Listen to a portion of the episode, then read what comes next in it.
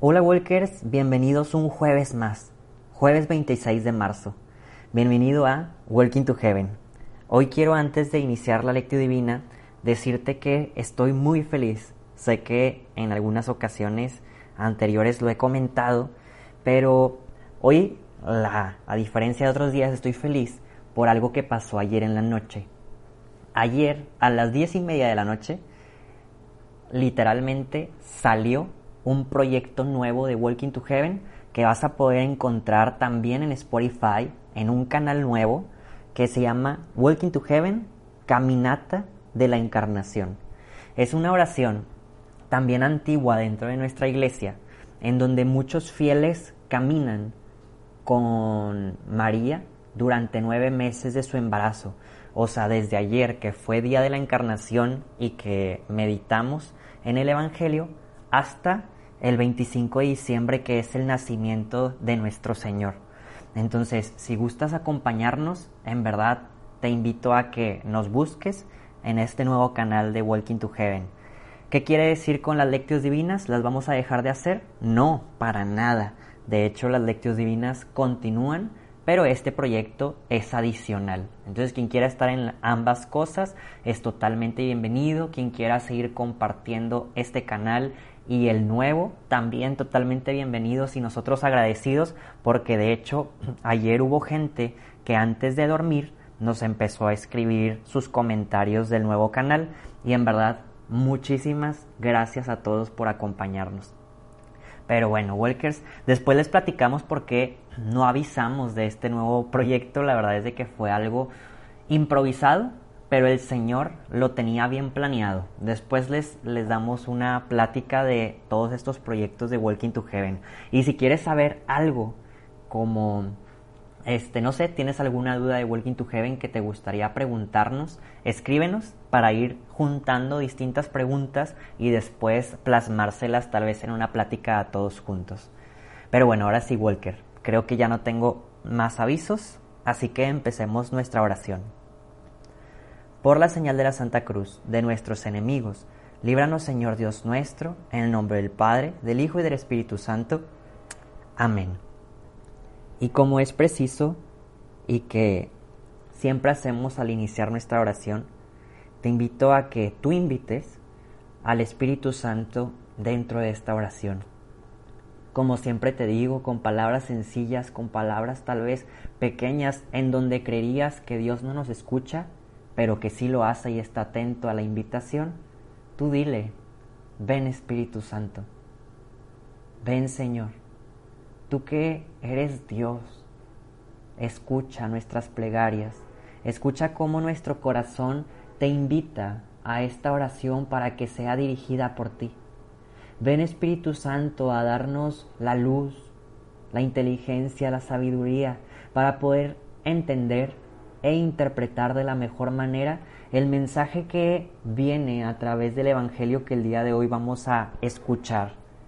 Ven Espíritu Santo y permítenos sentir en nuestros corazones que vamos caminando hacia ti, que realmente estamos por buen camino. Ven Espíritu Santo y quita toda piedra de tropiezo que no nos deja avanzar en nuestra vida espiritual, en nuestra vida de testimonio, en nuestra vida de santidad. Ven Espíritu Santo, condúcenos. Queremos ser guiados por ti a través del lago tranquilo o a través del río que tiene mucha corriente. Dependiendo de cómo se transforme nuestra vida, Señor, queremos ser realmente conducidos y comenzar a navegar junto contigo. Amén. Walkers como lo hemos venido haciendo, te invito a que en un momento de silencio puedas dedicar esta oración por una intención en particular que sea ajena a ti.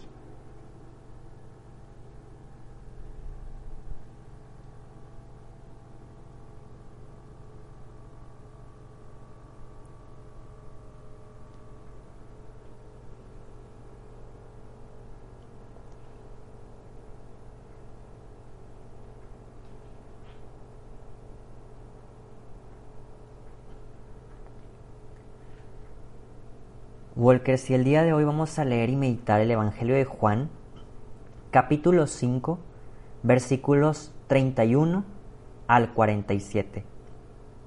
En aquel tiempo, Jesús dijo a los judíos, si yo diera testimonio de mí, mi testimonio no tendría valor.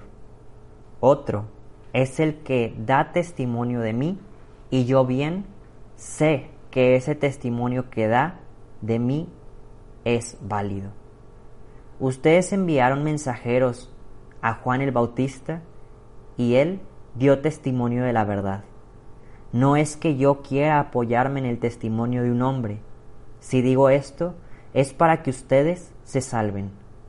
Juan era la lámpara que ardía y brillaba, y ustedes quisieron alegrarse un instante con su luz, pero yo tengo un testimonio mejor que el de Juan las obras que el Padre me ha concedido realizar y que son las que yo hago, dan testimonio de mí y me acreditan como enviado del Padre. El Padre que me envió ha dado testimonio de mí.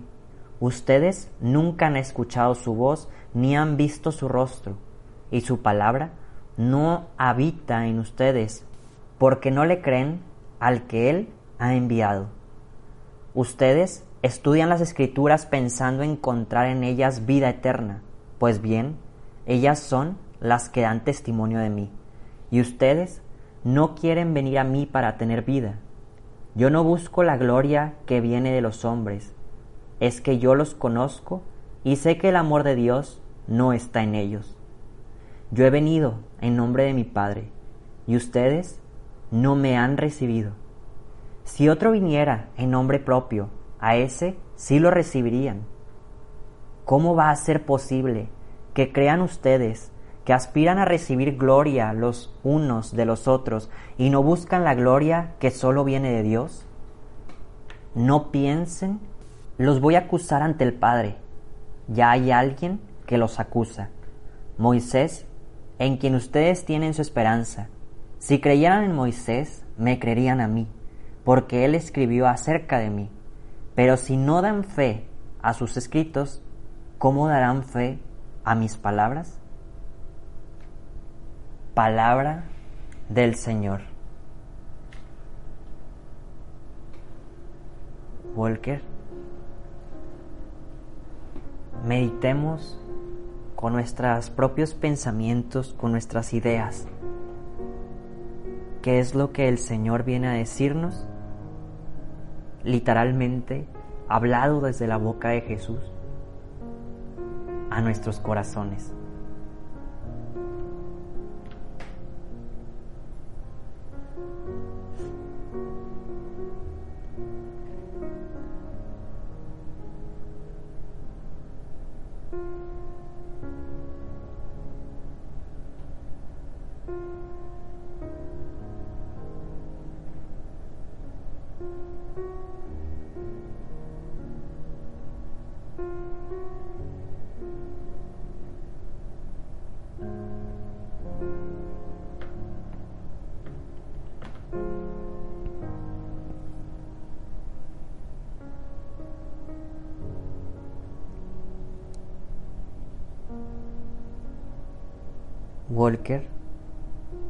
En esta ocasión, a diferencia de otras prédicas de Jesús, aquí no usa ninguna parábola como ejemplo para que la gente pueda entenderlo.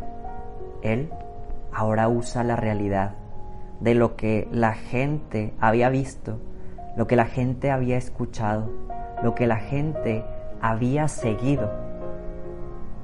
Es por ello que debería para ellos, tal vez para nosotros no, pero para ellos ser más sencillo el haber entendido lo que Jesús les estaba diciendo. Nosotros se nos pudiera facilitar a los que tal vez son más conocedores del Evangelio y de otras de otros libros bíblicos y poder especificar cada uno de los pasajes que Jesús está diciendo, ya sea sobre Moisés, ya sea sobre Juan, ya sea sobre otros enviados a los cuales siguieron antes que Jesús. Y me llama la atención el diálogo de Jesús. que su diálogo es directo y es sencillo. Su diálogo es sereno, tranquilo y hay palabras y fragmentos que en verdad me impresionan mucho.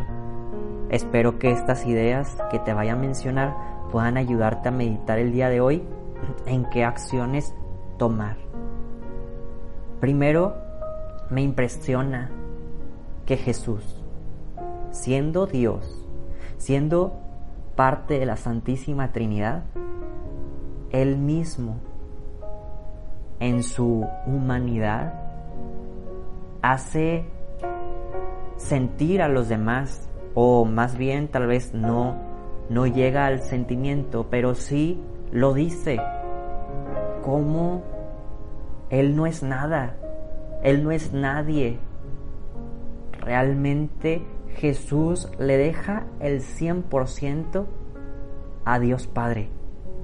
Sabemos nosotros por dogma de fe que están unidos, que son inseparables. Pero qué gran acontecimiento y que lo vimos el día de ayer, cómo María se hace nada y se transforma en esclava de Dios. Y el día de hoy, un día después, Jesús dice, mi testimonio no vale, no tiene valor. El testimonio es del que me ha enviado. Ese tiene total validez. Y me pongo a pensar en mi propia oración. No sé si a ti te pase, pero qué tanto oro a Dios Padre. Creo que en ocasiones tenemos más cercanía con Jesús o en ocasiones con el Espíritu Santo. Otros tal vez con algún santo o con la Virgen María. Pero mi pregunta es, si Jesús, siendo Dios mismo, Él dice que tal vez su testimonio no tiene validez y sí la del Padre, ¿qué tanto realmente confiamos en Dios Padre? ¿Qué tanto realmente nos sentimos sus hijos? ¿Qué tanto realmente sabemos que Él es nuestro Padre, que está pensando en amarnos eternamente, en darnos todo lo que Él sabe que es bueno para nosotros. Que tanto realmente confiamos en Dios Padre que es providente, que es amoroso, en Dios Padre que es misericordioso, en Dios Padre que en verdad nos ve como sus chiquitos, sus bebitos, que nos quiere cargar, que tanto nos dejamos abrazar por Dios Padre que tanto le escuchamos en sus consejos, en su voz. Y eso es lo que te invito y yo también lo haré a meditar.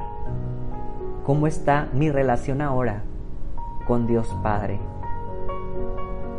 Sin meter a Jesús, sin meter al Espíritu Santo. ¿Cómo es mi relación individual con Dios Padre?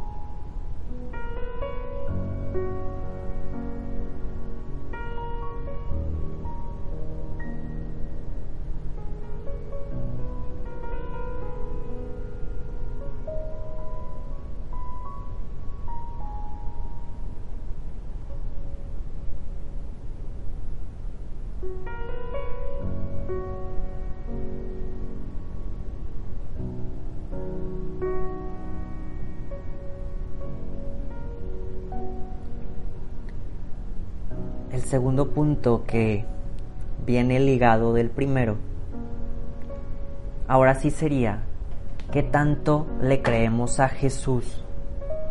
¿Qué tanto le creemos en que Él ha venido a salvarnos? ¿Qué tanto le creemos en que realmente nos perdona de cualquier situación? ¿Qué tanto creemos que realmente tenemos que acompañarlo y morir en la cruz para poder resucitar? ¿Y por qué digo esto? Porque Jesús nos menciona que no hemos podido ver el rostro de Dios Padre, ni escuchado ninguna palabra de Él, porque no han creído en aquel Él ha enviado. O sea, Jesús habla de Él mismo y Jesús sabe que si le empezamos a creer a Él, Jesús sabe que si nos dejamos dirigir por Él, Jesús sabe que en Él vamos a encontrar el rostro de Dios Padre, la voz de Dios Padre y te invitaría a meditar que tantas veces has pensado que Dios no te escucha, que Dios no te ve, que Dios te hace a un lado. Pues con esto ponte a meditar qué tanto has creído en las palabras de Jesús, qué tanto has creído en su evangelio, qué tanto le has buscado para en él encontrar al Padre.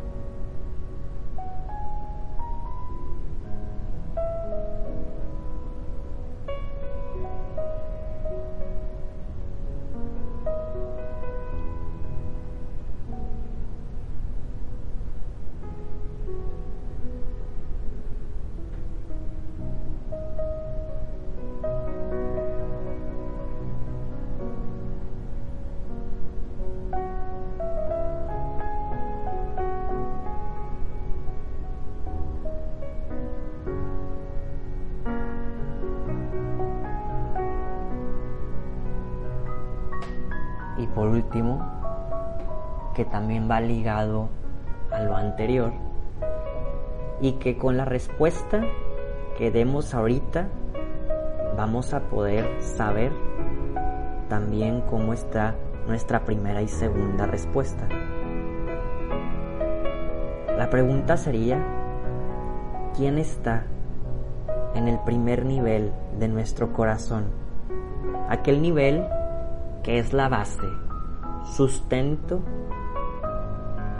y dirección de toda nuestra vida. No está mal, y ahorita siempre se los digo, que reconozcamos la verdad. ¿A qué me refiero? Que tal vez pudieras ser honesto contigo mismo en la oración y decir si es cierto, en mi primer nivel está mi familia, en mi primer nivel estoy yo mismo. En mi primer nivel está mi trabajo. En mi primer nivel está mi pareja. En mi primer nivel están cosas materiales. Es bueno reconocer si Dios no está en este nivel. ¿Y por qué reflexionamos sobre esto? Porque el mismo Jesús dice que nosotros hemos puesto fe en el hombre. Hemos creído más en ellos que en Jesús mismo. Los hemos recibido y nos pasa, recibimos con más agrado, con más tiempo, con más anticipación a una persona en nuestra casa.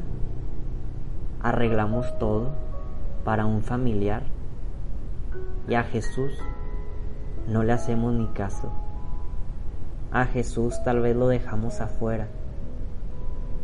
Por eso es la pregunta, y es bueno que seamos honestos con nosotros mismos en la oración. ¿En qué nivel está Dios? ¿Y quién o qué está en la base?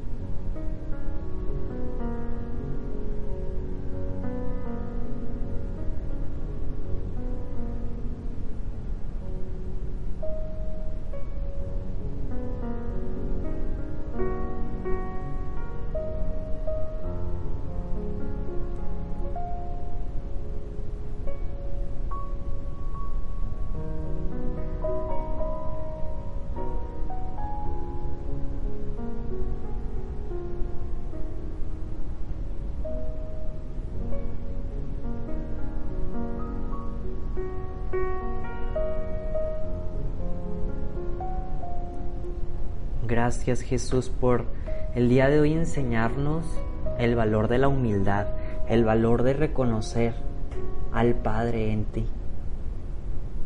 Gracias Jesús por enseñarnos que tú mismo trabajaste virtudes que nosotros podemos obtener. Gracias Jesús por llevarnos siempre a la verdad, por enseñarnos a reflexionar, a ver en cómo está nuestra vida actualmente y a dónde tiene que ser dirigida. Te pedimos Señor que aprendamos a reconocer en tu rostro, en tu voz, a nuestro Padre, a darle ese tiempo, ese espacio que Él se merece y que nosotros deberíamos de buscar por ser sus hijos. Nos consagramos a María, quien se puso como esclava ante nuestro Señor, aquella que también siendo hija reconoció que realmente el Altísimo tiene nombre sobre todo nombre. Dios te salve María, llena eres de gracia, el Señor es contigo, bendita eres entre todas las mujeres, y bendito es el fruto de tu vientre Jesús. Santa María, Madre de Dios, ruega por nosotros los pecadores, ahora y en la hora de nuestra muerte. Amén. Que el Señor nos bendiga, nos guarde todo mal y nos lleve a la vida eterna. Amén. Walker, creo que es todo por hoy.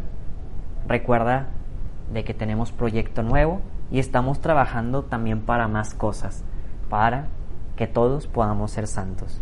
Así que nos vemos y escuchamos mañana. Adiós, Walker.